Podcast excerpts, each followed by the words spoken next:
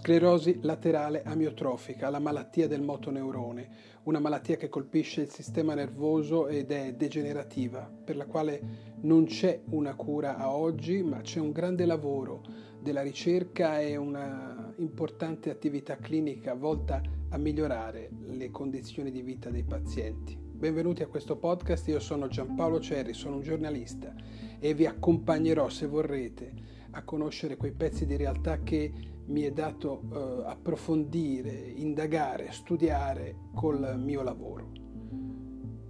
Come dicevo, oggi ci occupiamo di questa malattia della SLA, ne abbiamo parlato con Gabriele Mora, direttore scientifico dell'IRCS Maugeri Milano, un neurologo che è stato alla fine degli anni Ottanta tra i primissimi, forse il primo a occuparsi della cura della SLA in Italia. Mora è stato uno degli autori, il secondo autore di uno studio di cui forse avrete sentito parlare nei giorni scorsi, uno studio pubblicato dall'Ancet Neurology e eh, svoltosi in maniera coordinata in diversi istituti del nord Italia, fra cui appunto la Maugeri di Milano. Uno studio che ha dimostrato l'efficacia della cannabis terapeutica su una sintomatologia che è la spasticità, una sintomatologia eh, che rende davvero difficile la vita, peraltro dura e drammatica, dei malati di SLA.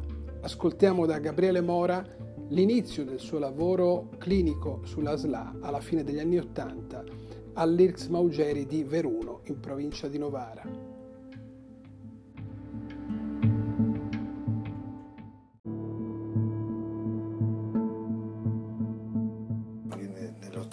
Appunto c'era il professor Pinelli, mitico professor Pinelli, direttore del Mondino di Pavia, prima era direttore della Cattolica a Roma, eccetera, che è stato uno degli inventori dell'elettromiografia, insieme a Buchtal, mm, subito nell'immediato dopoguerra, che stava studiando la la neurofisiologia dell'elettromiografia della SLA per capire una serie di cose, le fascicolazioni come c'erano. E quindi tutti i neurologi italiani, perché lui era un po' un maestro per tutti, gli mandavano questi pazienti SLA e lui gli faceva le elettromiografie e faceva tutte le sue lucubrazioni. Dopodiché i pazienti uscivano, mi guardavano e mi dicevano adesso? E, e adesso non lo so perché neanche io sapevo fare questi, con questi pazienti. La cosa è andata avanti per un po' di anni, poi eh, nell'89 io e la Mazzini, che eravamo, io ero in neurologia, la Mazzini era in fisiatria, e anche lei era, veniva dalla scuola Pinelli, si sono detti cosa facciamo? Chi è il maestro della SLA nel mondo? Norris. Norris, che era questo neurologo americano, che per primo negli anni, fine anni 70 e anni 80 ha detto vabbè ma ok la SLA è una malattia mortale, eh, però perché non fare nella SLA quello che si fa nelle altre malattie? Banalmente applicare la stessa terapia sintomatica che si fa nella sclerosi multipla anche nella SLA. Deriso, sbeffeggiato pure lui negli Stati Uniti.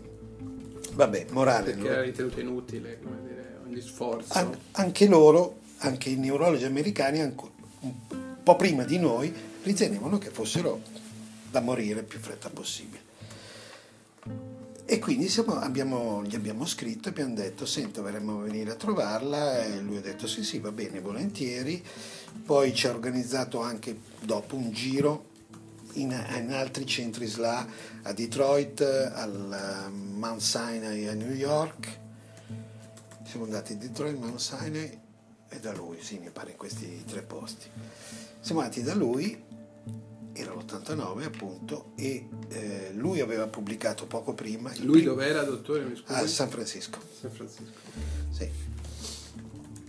E lui aveva pubblicato da poco un articolo sull'applicazione della PEG nella SLA.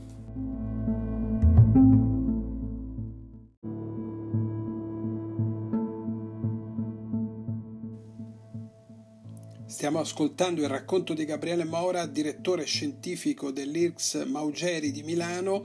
Siamo alla fine degli anni Ottanta con una collega fisiatra della Maugeri di Veruno, dove Mora operava come neurologo, sono andati negli Stati Uniti a incontrare i, i migliori, i più importanti, forse gli unici scienziati mh, neurologi al mondo che si occupassero di SLA, sulla frontiera cioè di questa malattia di cui allora davvero si sapeva poco e eh, il dottor Mora rientrando in Italia comincia a applicare eh, queste conoscenze.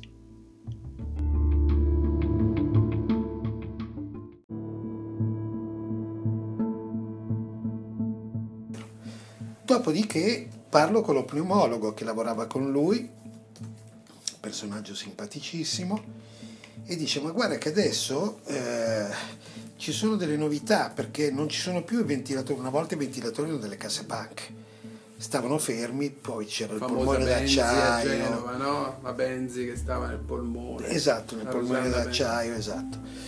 E invece c'erano dei ventilatori più piccoli che si potevano collegare con delle maschere, quindi uno non era necessariamente tracheostomizzato, che era una cosa che non si voleva fare negli Stati Uniti, non le facevano, in Inghilterra non ne parliamo, non le fanno tuttora. E poi il modo di approcciare i malati, cioè, noi andavamo in giro con lui, anche andavamo, andavamo a trovare a domicilio, era, si vedeva l'importanza della sua presenza per, per questi malati. Per cui siamo tornati e abbiamo detto, boh, cosa facciamo? Partiamo combinazione becchiamo un gastroenterologo a Novara che era appena tornato, aveva imparato a fare la PEG e abbiamo cominciato a mandargli i pazienti a fare la PEG. Poi io siamo andati al piano di sopra dove c'è la pneumologia e c'era un giovane pneumologo che aveva una vaga idea di questi ventilatori e abbiamo cominciato insieme a ventilare questi pazienti. Per cui siamo stati dai primi anni 90, abbiamo cominciato a seguire i pazienti in quel momento lì, negli anni 90 eravamo gli unici in Italia, non c'è tuttora. Eh, no. Tuttora mi dicono, ma come fai tu che hai 30 anni che ti occupi di SLA? Come fai? Eh, e noi cosa, cosa slalologi, diciamo che per noi è un privilegio, è un onore, perché un paziente SLA tira fuori l'anima.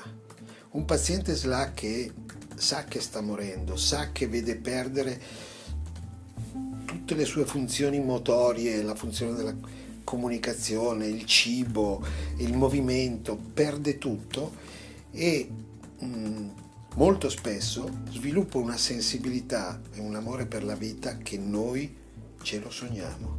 E il rapporto con questi malati è, eh, è impagabile, è impagabile. Si creano delle relazioni eh, fortissime tra, tra noi e loro veramente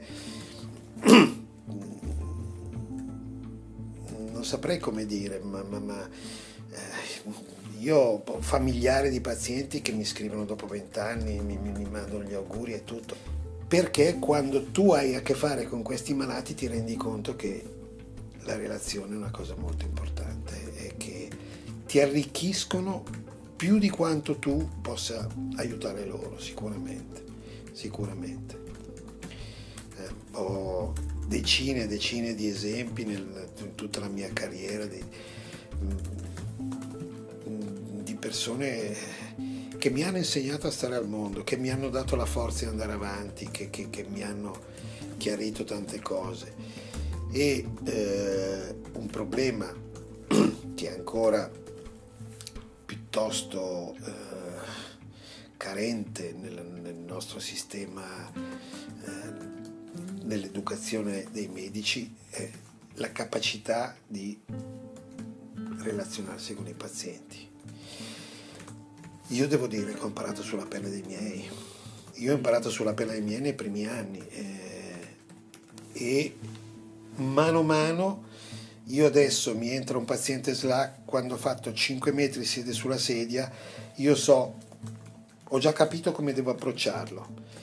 Eh, se devo essere dolce, tenero, assertivo, moderato. Ho già capito bene o male che lo deve un po' scuola, ma l'ho imparato dopo 35 anni di, di, mm. in cui ho visto migliaia e migliaia di pazienti SLA.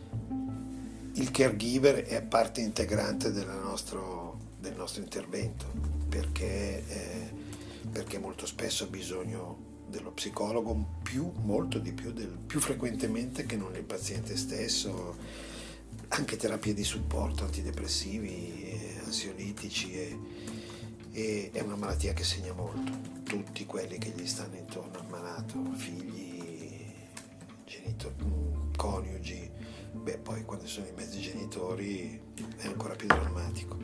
Certo.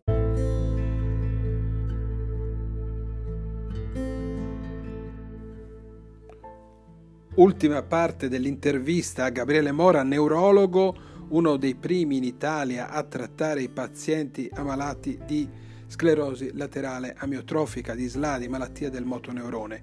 Prima di accomiatarci da lui gli abbiamo chiesto a che punto è la ricerca su questa patologia. Sentiamo la sua risposta.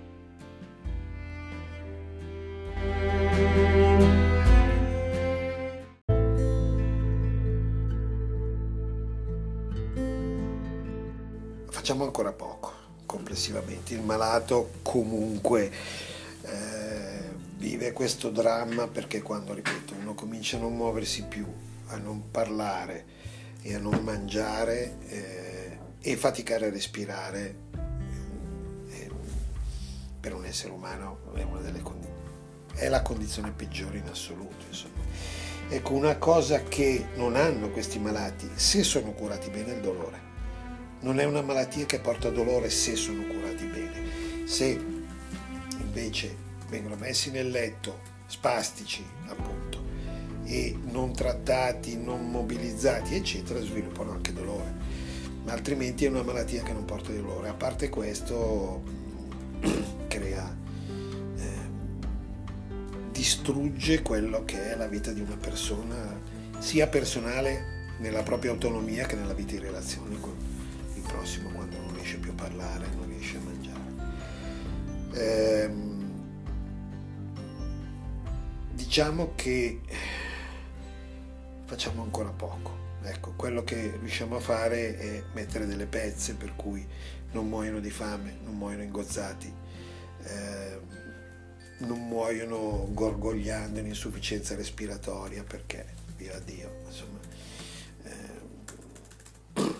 po' la ventilazione, un po' anche la gestione delle fasi terminali con la morfina eccetera è cambiata e, eh, e quindi la gente può morire un po' meglio. Però siamo ancora lontani.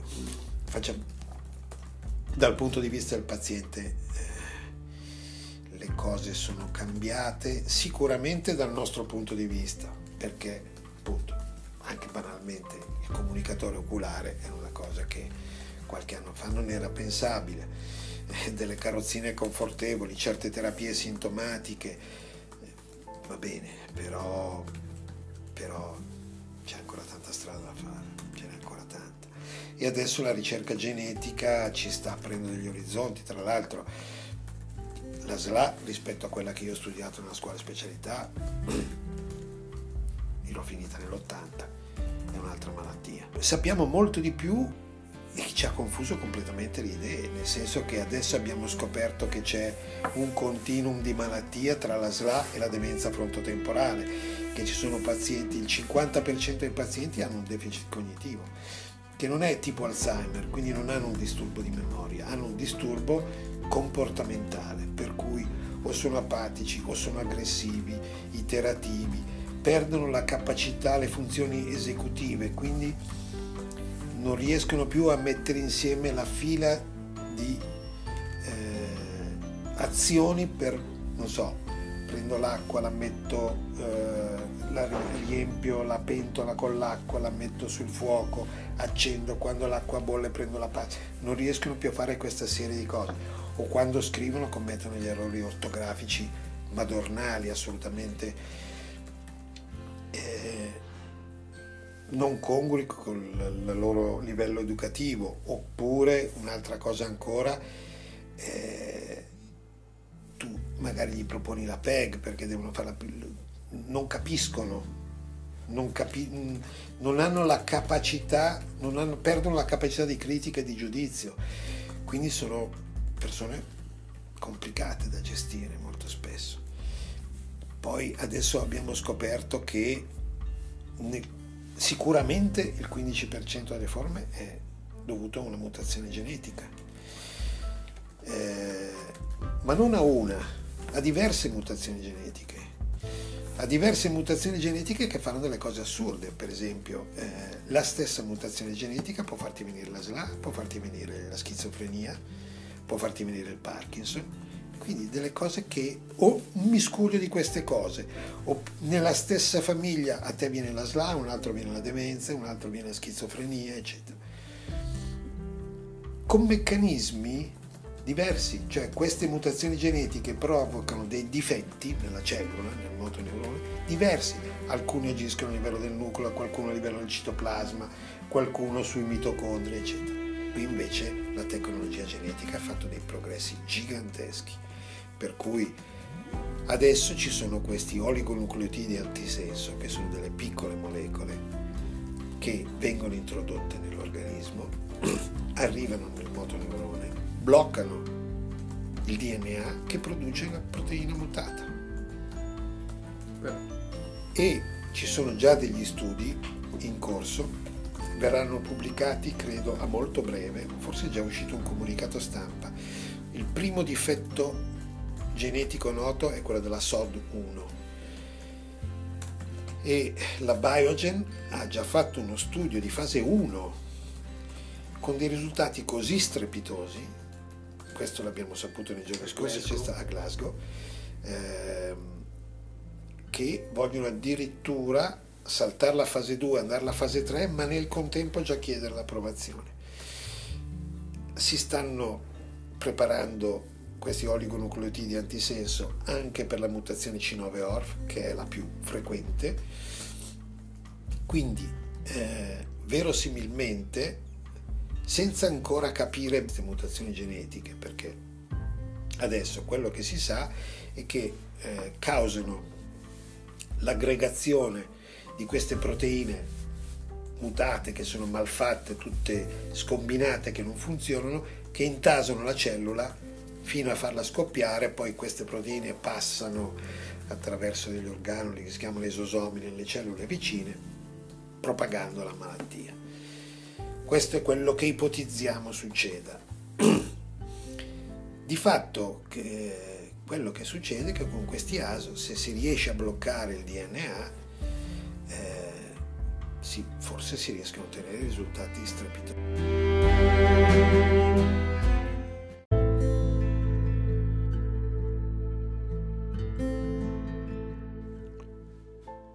Dei risultati strepitosi, dice Gabriele Mora, neurologo, direttore dell'IRS Maugeri di Milano, sono quelli che mh, promette la uh, terapia genica nella cura della SLA.